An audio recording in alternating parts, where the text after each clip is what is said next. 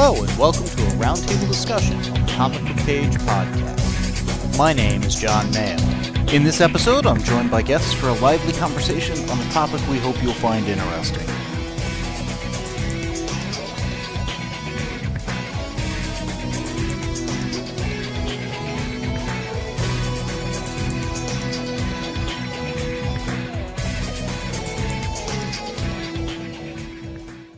In this roundtable discussion, I'm joined by my sister Kay Kellam, and we're going to have a spoiler filled discussion on Justice League Gods and Monsters. I picked this up on Blu ray. I had read the prequel comics, and then we watched that tonight. Um, so you were coming at this completely cold, obviously. You hadn't read any of the comics. Correct. You'd heard of Superman, Batman, and Wonder Woman. I thought I had. Enough to be thoroughly confused by this alternate take on them. Yeah, I was fascinated. I loved it. I, I wanted to know who Bekka was, and I was baffled by who they were trying to address Batman as because I wasn't catching the first name at first. So I was sitting there going, Who is it? Who is it? And finally I had to ask you.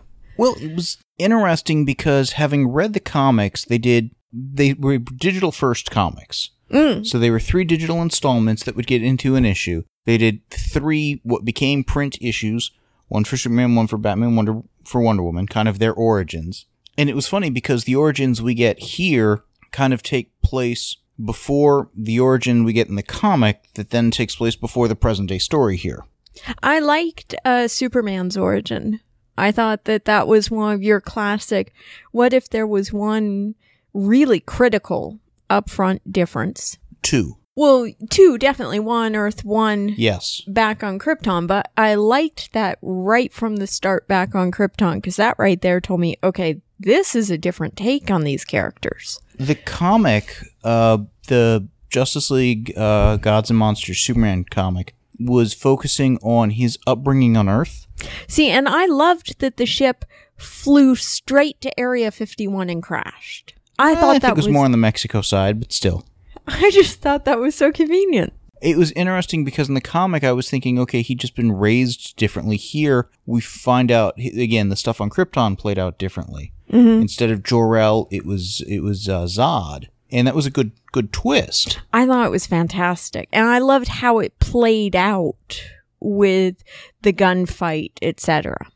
Well, and the character made a lot more sense that way because some of it is nature and nurture, Exactly. and they changed both the nature and the nurture. Whereas in the comic, they only told about the nurture change. Mm-hmm. You know, his upbringing.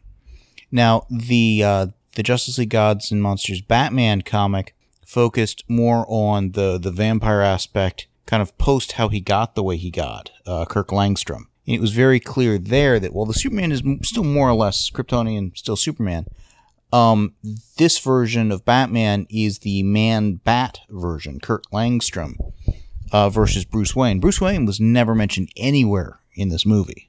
No, he wasn't. And uh, I was baffled that all three of them were flying from the get go.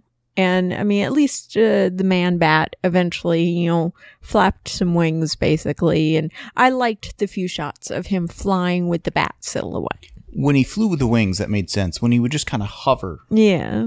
It's like, how?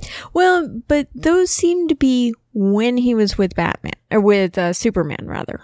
Mhm. And Superman did that also for uh, Cyborg's brother when he took him somewhere with him. It was Cyborg's father, but that was a, a mechanical thing. I was thinking it was um, that when he was in the beam of light. yeah. I thought it was just like a he'd somehow triggered a holo- uh, uh, uh, gravity elevator thing. Interesting. Because I wondered if Superman could kind of do a if you're within a certain proximity of me. Because it always seemed to be Batman was really close to Superman when he was doing it without wings. Don't know. This reality, maybe. The Wonder Woman here was clearly in the comics and as shown here from uh, New Genesis, part of the New Gods. I had taken her to be more or less Big Barda, uh, but it, it clearly from the movie is not. She was one of the other New Gods that we saw there. Now, part of the, the twist on this uh, reality is those that are typically good are not so good here. So you've got uh, not a villainous, but a more dictatorial kind of Superman, Batman, Wonder Woman, more of an Iron Fist. And the new gods, we got to see Highfather, uh, uh, Orion, Lightray, Mr. Miracle, Big Barda, um, Granny Goodness, uh, Darkseid, bunch of the others, with the roles kind of reversed. Instead of Darkseid being the aggressor this time, it was Highfather and such. Well, and this take on Wonder Woman doesn't have the uh, the armband, The bracelets. the bracelets. Because she's from New Genesis, not from, uh, not an Amazon. yeah, no lasso of truth. It it was very much a okay. I can tell this is Wonder Woman. She's the only woman. She's got the W. But this is not any kind of Wonder Woman I know or otherwise recognize. Her, her weapon is the sword, not the lasso. yeah. Uh, Steve Trevor shows up. But what was interesting is again no mention of what would have ha- what happened to the the I don't say the real Wonder Woman, yeah. but it's not just that one or two things had changed in the past. This is a completely different reality. Certain people just apparently either don't exist or are not worth mentioning. Yeah. Bruce Wayne, Wonder Woman, most of the other heroes you would have. Well, and in this reality, Lois Lane doesn't cut Superman a break, doesn't believe in him at all until very late in the game. That is very much explained in the three comic book issue, nine digital part, uh, Justice League God and Monsters prequel to the movie. well, and I have feeling that that was very much a, I mean, just based on what we saw early on, a, if I were around someone who ran over the world the way he does, I'm not sure I'd cut him a break. Well, in the, the, the comic, what they did is establish that her father, typically General Sam Lane, wasn't a general. He was a doctor. Interesting. And in one of the various uh, events in this world, he was out in, you know, like a Doctors Without Borders kind of a thing. Superman is being his typical aggressor kind of a self in this world. He dies. Uh, Sam Ah. Lane dies because of what Superman did. So she's got a, a beef with him on that.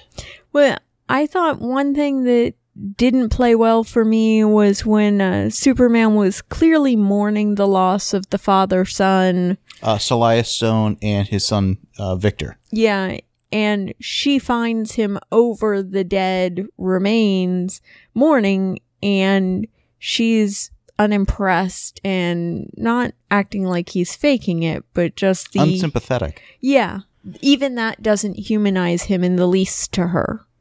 What I liked though about that whole thing was Superman has has hired Silas Stone, one of the foremost scientists on the world, and he's a name recognizable to fans of the New Teen Titans because that's the father of, of Victor Stone, Cyborg. And in the original go round with the New Teen Titans, uh, Silas dies fairly early on into the New Teen Titans run, within the first six issues if he's not already dead at the beginning. Um, whereas in the new 52 stuff, he's still alive and kicking, which gives a different uh, uh, dynamic there for Cyborg, who's just recently got his own series. But he's doing, he's he's creating sonic weapons and other things that are very much like the weapons that that Cyborg had. Yeah, that's what I was thinking. So having his young son there kind of changes where in the timeline we are. Mm. But the timeline's also a little fluid in so much as Lex Luthor is clearly a generation older Yeah, than Superman. at least. You know, because he's a uh, an adult, a respected scientist by the point Superman lands, A mature man with a cane at that point. but still young enough to be teaching in the college for contemporaries of Superman. Unless you would put Batman, the Kurt Langstrom character, significantly younger than Superman, and I wouldn't. No. So the the timeline there is a little interesting. I loved though all the different scientists that are in this story. Many as cannon fodder, uh, they get killed off. Others as, as crucial characters. We get uh, Victor Fries, uh, Mister Freeze. Mm-hmm. We get uh, Ray Palmer, the Atom. We get Ryan Choi, his his assistant, the other Atom, one of the other Atoms. Um, and at times, just there's a the one scene where there's like a dozen of them. Yeah. Uh, Will Magnus is featured quite a bit. Um, trying to think who else we got. Uh, in the, the, the house scene, we got John Henry Irons, Steel. We got, um, geez, there was a, a whole bunch of them. I'm, I'm blanking on some of the names. Uh, uh Michael Holt, uh, Mr. Terrific, Pat Dugan, who built the Steel in, he was one of the World War II era characters that they've redone a time or two. And in the most recent incarnation uh, by Geoff Johns, he was a member of the Justice Society in the modern day, having built uh, uh, a robot uh, that went by, um, I think it was Stripes, because he was the sidekick of the Star Spangled Kid. Uh, they got a new Stargirl, Star Spangled Kid character. He was the adopted father of, so they it, it was a really fun fun take on the character at that point. Um, I'm trying to think which other characters we got because we got a bunch of them, but the problem was some of these. Uh, Sivana, Doctor Sivana, the the older guy with the glasses. He's a classic uh, Captain Marvel villain. You know, kind of Captain Marvel's Lex Luthor, if you will. Ah, Lex okay. Luthor was, was obviously part and parcel of this, but there were a lot of them that um, you just get the name tossed out or enough of a hint to almost get it, but not. Let's harp on this. Let's let's Yeah. dive too deep into it. Well, I thought that the overarching premises of the movie were fascinating in terms of the absolute power corrupts, absolutely, but also this concept of a project fair play. It's a lesson that seems to be learned over and over by every generation and in the most painful of ways. Well, uh, one of the things about superhero comics is anytime you try to get quote unquote realistic about it. You know, if we had people that could fly, that had the powers of Superman, mm-hmm. of of Wonder Woman, of Batman, either I mean this Batman here that that has vampire type powers, or even the classic Batman that has no superpowers per se, mm-hmm. but is this this unbelievable athlete mm, mm-hmm. and is doing phenomenal things with you know gadgets whatever. But when you have those kinds of powers or like the x-men cyclops shooting beams from the eyes stuff like that. You know magneto with the magnetic control. There is a legitimate fear that the everyman would have mm-hmm. of it's not a level playing field. Yeah. here's people who literally in some cases by looking at you can kill you Yeah. or can read your mind or can disintegrate everything you own or you know whatever their powers might be. Well, and to me, it was very, very realistic, very true to life in terms of the. I remember the whole the news talking about you know this country has so many nuclear weapons which means that country feels the need to have so many nuclear weapons. Mm-hmm. So everybody's arming themselves with nuclear weapons even as everybody's saying but nobody can actually press the button and use the nuclear weapons. And then suddenly we reach this point where, oh my gosh, now we have to have a nuclear disarmament because somebody suddenly realized what if somebody actually pressed the button?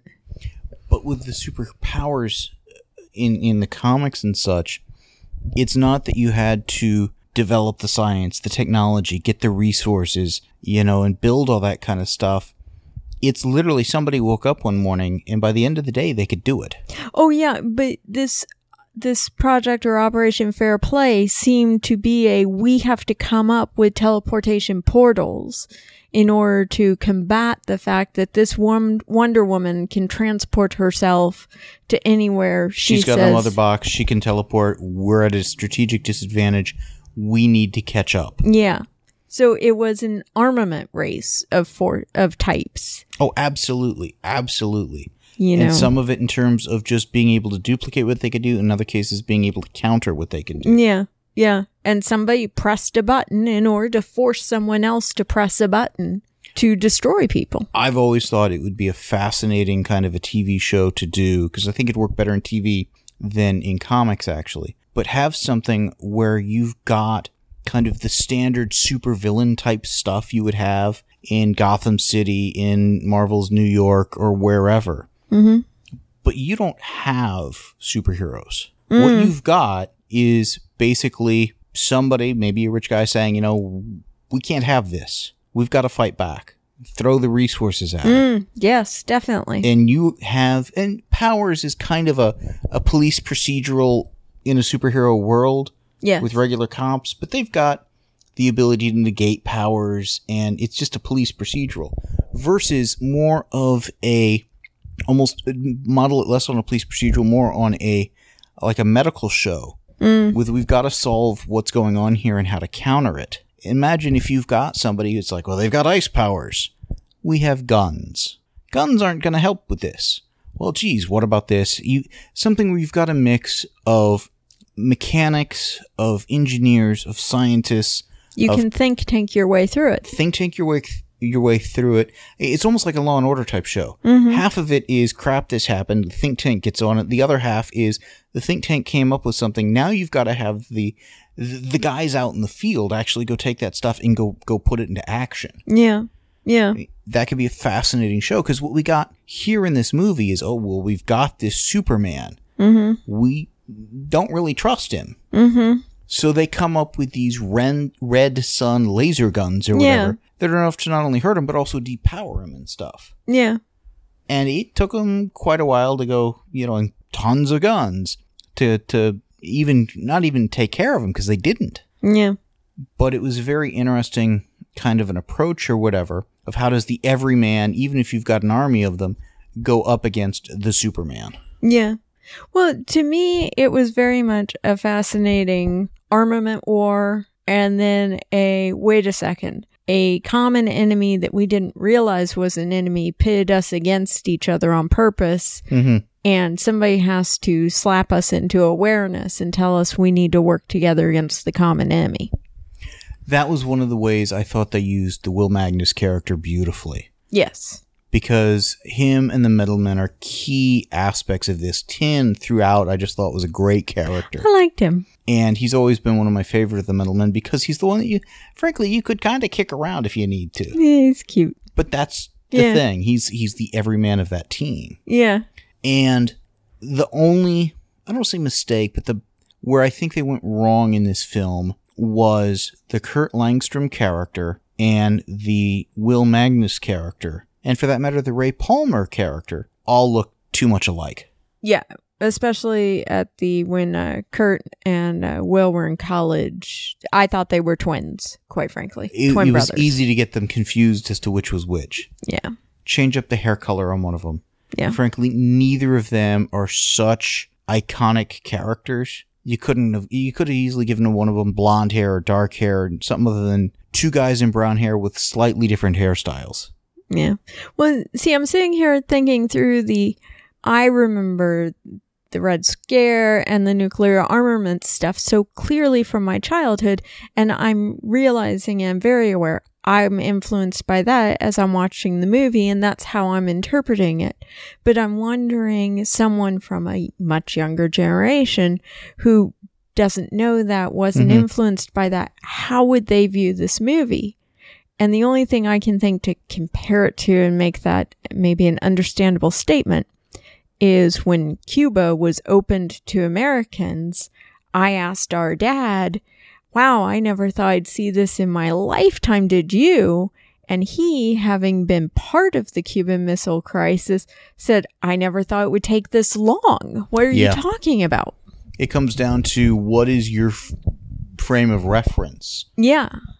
What did you grow up with? Has it been that way your entire life? Whatever. Yeah, he thought the closing of Cuba would be a temporary short term thing, and the fact that it had been my entire lifetime and then some was the stunning thing to him. Yeah. Yeah. To me, the opening of Cuba was stunning. So, Well, and that's something that, again, with this kind of absolute power, can we trust these people or not sort of situation, takes on a different meaning to those of us old enough to, to remember when nuclear disarmament was a huge issue. Mhm. I mean, when I was in college, there was a uh, course I had to take, and, and frankly, I thought it was completely ridiculous.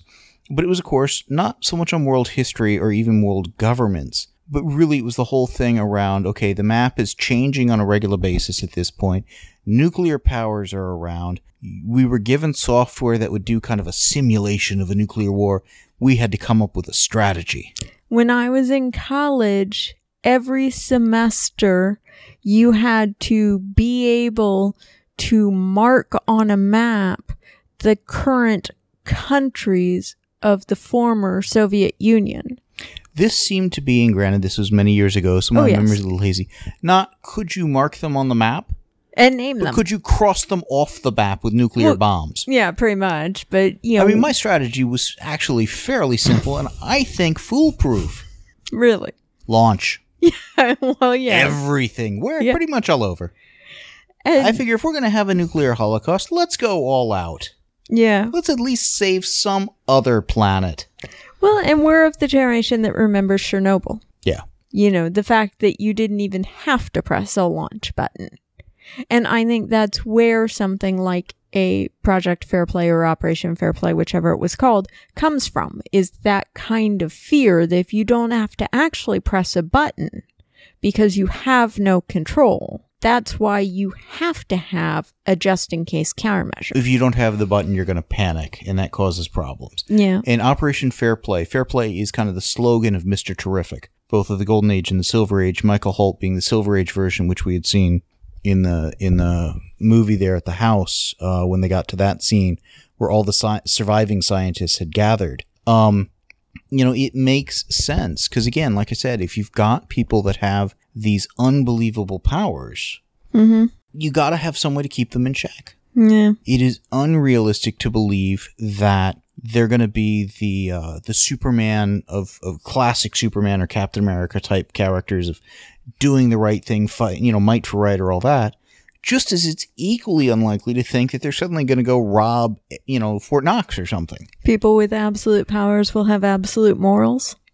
I don't think they're going to have either way. I think a lot of it is because of movies like this, of TV shows like Heroes and other stuff. Not that I think anyone does have superpowers, but I think if people did, Mm-hmm. they'd be smart enough for the most part to not let other people know.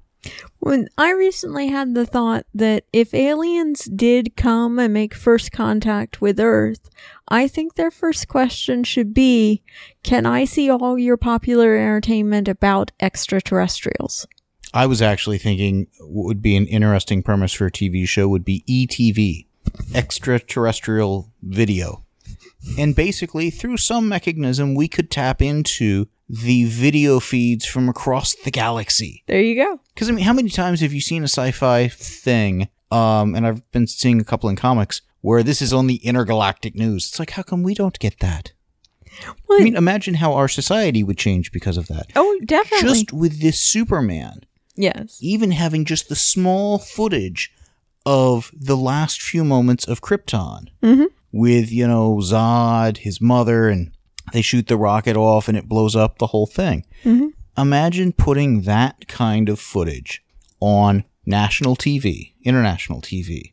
Mhm. When you've got somebody that people have reliable footage of, yeah, he can fly, he can shoot, ex, you know, lasers out of his eyes, whole kit and caboodle. So you know he's got powers beyond Earth capabilities. Now you've got footage that is legitimately of another planet that completely changes the geopolitical landscape and the religious landscape. True. It puts everything on its ear. And when that sort of a thing happens, people would feel out of control. They would be afraid. And understandably so. Here's a guy who can fly. True. It it just seems to me that if and when aliens arrive on Earth, if aliens arrived the day after the Orson Welles radio program had aired. Oh, aired, absolutely. We are so predisposed to, to be afraid of and to uh, shoot aliens on sight.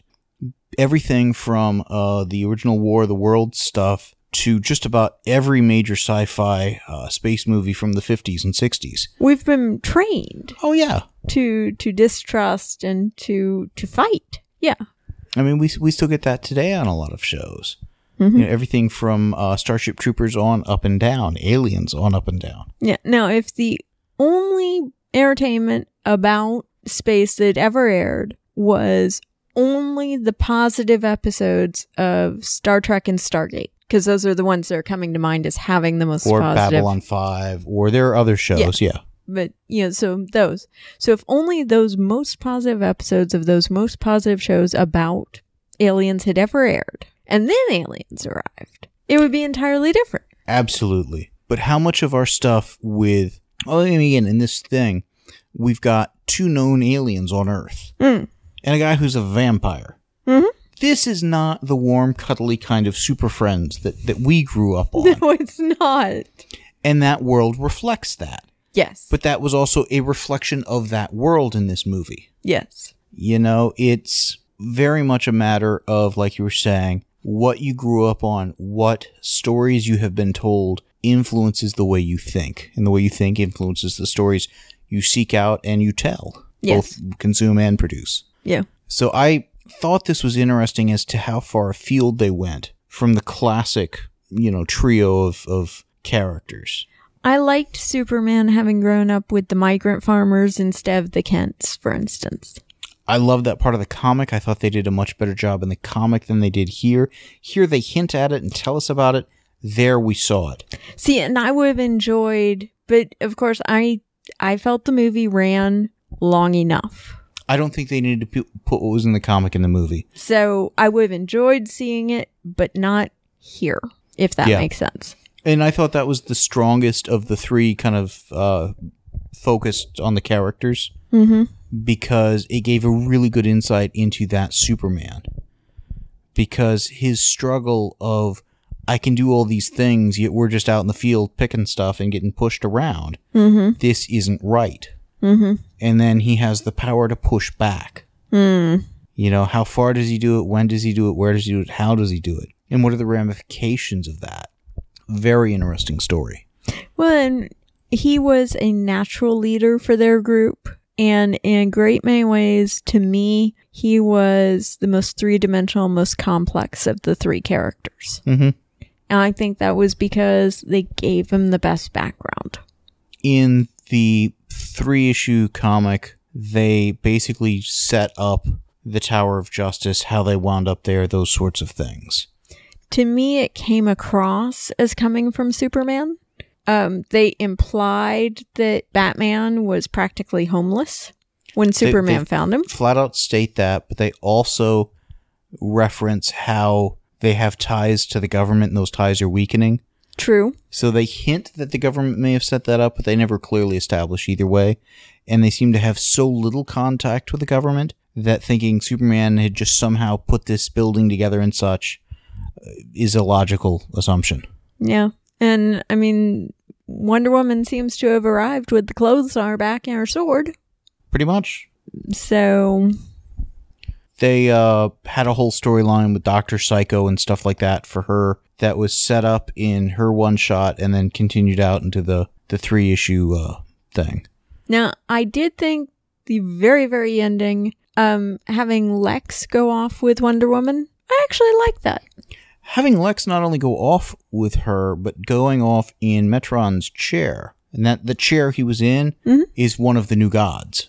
I, um, I mean, I wasn't entirely sure what I wanted to have happen to Lex as Superman was hovering out of the space station. And I loved Superman's parting line, actually, of, um, you made me as yeah, much I'm as much of a product as you. As yeah. I thought that was great. And I'd been thinking that for most of the movie. Well, how many versions of Superman have we seen in the movies and the comics and the, the TV shows where the direction that character goes on is so defined at times, not just by the upbringing by the Kents, but by the way he is treated by Luthor? Yeah. I thought that was great. certainly the relationship in Smallville between Clark Kent and Lex Luthor made the show. And Yeah. again, uh, Yeah. uh, Michael Rosenbaum, who did Luthor there, just did a terrific job. Yeah. I think the government should have been suspicious that they happened to have a satellite perfectly pointed at Luthor's station and at Superman when it kaboomed so that they could see he happened to be visiting at the Again, if you have people who can fly around or teleport like that, you know, like Wonder Woman can with the Mother Box, you're going to have pretty good surveillance and you're going to have it pretty much targeted on those guys. Very true. They're too big of a threat. Yeah, yeah. Well, and I think that was one of the things that the movie drove home was that universe, those characters, that world lived in an age of fear. Mm-hmm. It was a permanent Cold War of sorts. Yeah. What got me though is they've got this big tower, they're getting surrounded.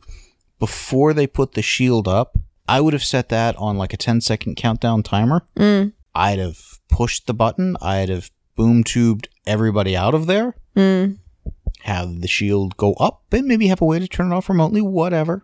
But then you, they've got the people, oh, they've put the shields up, let's attack. Mm-hmm. Meanwhile, you're over in, you know, wherever, you know, some beach somewhere having Mm-hmm. Mai Tais or something. You know, it's just just kick back and, and let them go shoot an empty building for a while. I mean, think. Yeah. It was uh, very much a departure, very much, I think, a standalone film out of all the animated ones. Because I've got probably four or five others that have stacked up. a couple of Justice League ones, a couple of Batman ones, stuff like that. Um, probably over half a dozen that we'll get to at some point. But this one was a nice kind of self-contained uh, movie. It tied in well with the, or the comics tied in well with it, I should say. One thing that I think DC really kind of messed up, and I blame their editorial and their marketing department. It just this is just a bad move. So I just recently read the the comics that tie into this. This came Mhm. out not too long ago, a couple of weeks, I think. Justice League, Gods and Monsters. Mm-hmm. Okay, that's cool. But there's a bunch, uh, or there's a Justice League storyline that's just now starting up in the Justice League title, not to be confused with Justice League of America, which is already confusing because they star the same people. But it's Justice League Gods and Men, Of course. which is very similar to Justice League Gods and Monsters. Mm-hmm. You got one shots for Superman, Batman, Wonder Woman, you know, this and that. It's like, wait a second, I, I'm so confused. Yeah. Do When I I was- have this? Do I not? Is this the same? Is it different? What's going on? The the titles are too similar. Yeah. Yeah. Well, and especially if, as so often happens to me when I'm searching websites, etc., it decides to cut off after a certain number of characters. If Yeah. that's after Gods and M, Or it's just it's gods and something or other. It's it's Justice League gods and men. Oh, that must be it. yeah. You know, it's like, come on, this is right on top of each other. They should have named the other thing something different. Um, and of course, it's just part of the comics, doesn't have the, the animated feature. Um, I will say that they had some really good voice talent on this. They did. Uh, Andrea Romano was a director, uh, voice acting director. She has done uh, Batman the Animated Series. She has, for Warner Brothers, like about a 20 year period where she was just doing so much of their voice direction Mm. and was so influential there and had cast so many uh, like Kevin Conroy and stuff. At least I assume she was part of the casting, at least the directing for the guy. Iconic voices for their characters for such a, a long time. She's I think kind of ramped down, still obviously doing some stuff, but there are other people doing some of their their other shows uh, more so now than then. But she was just one of the the hallmarks of that area of uh, Warner Brothers animation that really put DC not just on the map, but as the king of current animation Mm-hmm. for superhero stuff. And uh, one of the other people that was involved with that was, of course, Bruce Timm, who was one of the writers, directors, and stuff behind the Batman animated series, the Superman animated series. He, of course, was one of the visionaries behind this movie. Ah. So this has roots in some respects going back, I'm going to say maybe 25 years to the beginning of kind of the Bruce Timm universe, as it was called, and whatnot. That encompassed those shows, the Justice League uh, show, the Batman Beyond show, and a couple others. This, of course, totally separate universe, but that's part of what's fun about it. Yeah. But just as we were going through the, the, the listing at the end, it's like, oh, I recognize that voice, that voice, that voice. Benjamin Bratt, Paget Brewster, Who's the one that did Will uh, uh, Magnus? That was another one that seemed Isaacs, Jason Isaacs. Jason Isaacs. That's it. There are a lot that you recognize the voice, but they're not such iconic voices or such huge names. That's like, oh well, clearly it's so and so. They're not doing their own voice. Or, as uh, Alan Tudyk said at one of the Wizard World conventions, they're not doing a voice his girlfriend says, don't ever do that in bed again.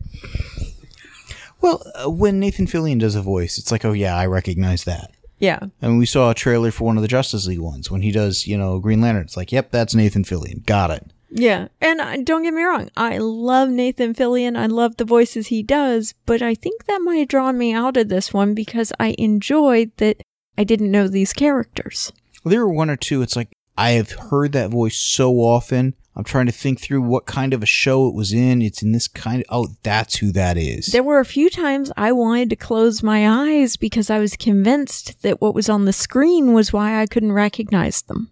Yeah, pretty much. But Yeah. some of these are such. I mean, the, uh, um, the one who did Steve Trevor from uh, from Dollhouse, um, Tahmoh. Tahmoh. Uh, he's also been in a few other shows we've watched. Uh, Battlestar Galactica, Continuum. Continuum. He is just a terrific actor and did an awesome job uh, with the voiceover stuff. Mm-hmm.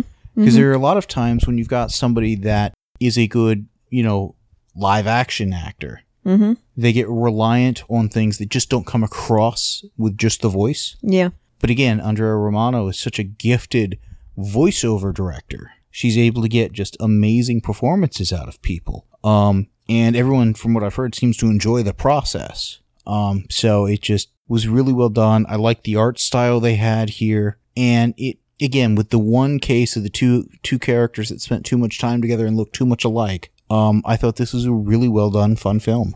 You know, as much as I was saying this Lois Lane didn't seem to get along with this Superman very well, she did take the time to have them give her a window that opened so she could invite him into her, what, 50th floor uh, office? First off, she had a pretty huge office at the top of a skyscraper.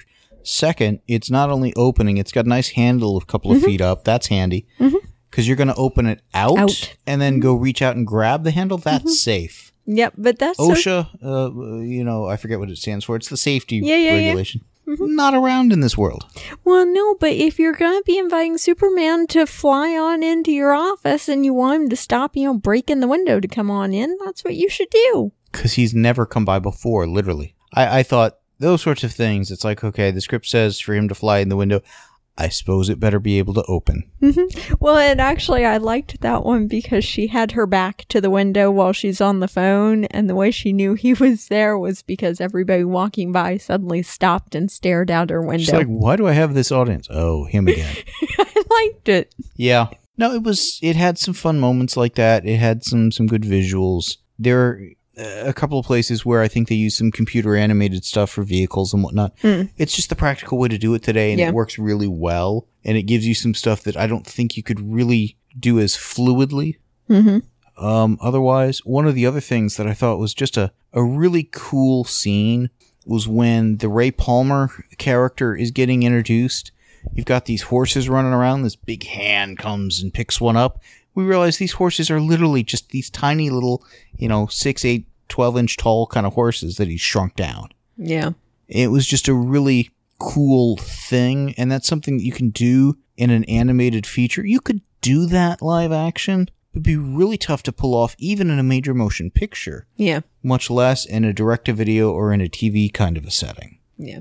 So I enjoy that they did this. Again, great use of the Metal Men, tons of Easter eggs, a lot of fun characters uh, hidden around. So if you've got a lot of knowledge about, particularly the scientists in the DC universe, Mm-hmm. there's a lot of fun little, oh, that's who that is type moments. Oh, I'm positive I missed a lot because I don't know that stuff. A lot of the Easter eggs. Uh, there's even one or two I think I'd have to go do a little research to find out exactly who they were supposed to be. yeah. Um, and hopefully the, the Wikipedia page has some good information. I'll check that out at some point. So it's about a 90 minute, give or take? uh 76 minute film. So not that long, but it's a very solid 76 minutes, I think. It is. It didn't feel short, didn't feel light. It had a fair amount of, of characterization, some depth to it. I really recommend it. I thought it was a lot of fun. Me too. Yeah. Anything else? Does that pretty much do it? That does it. Cool. The show notes and forum for this podcast can be found at www.comicbookpage.com under the podcast and forum sections of the website. Please email us at theguys at comicbookpage.com and let us know what you think of what was discussed in this episode. Thanks for listening.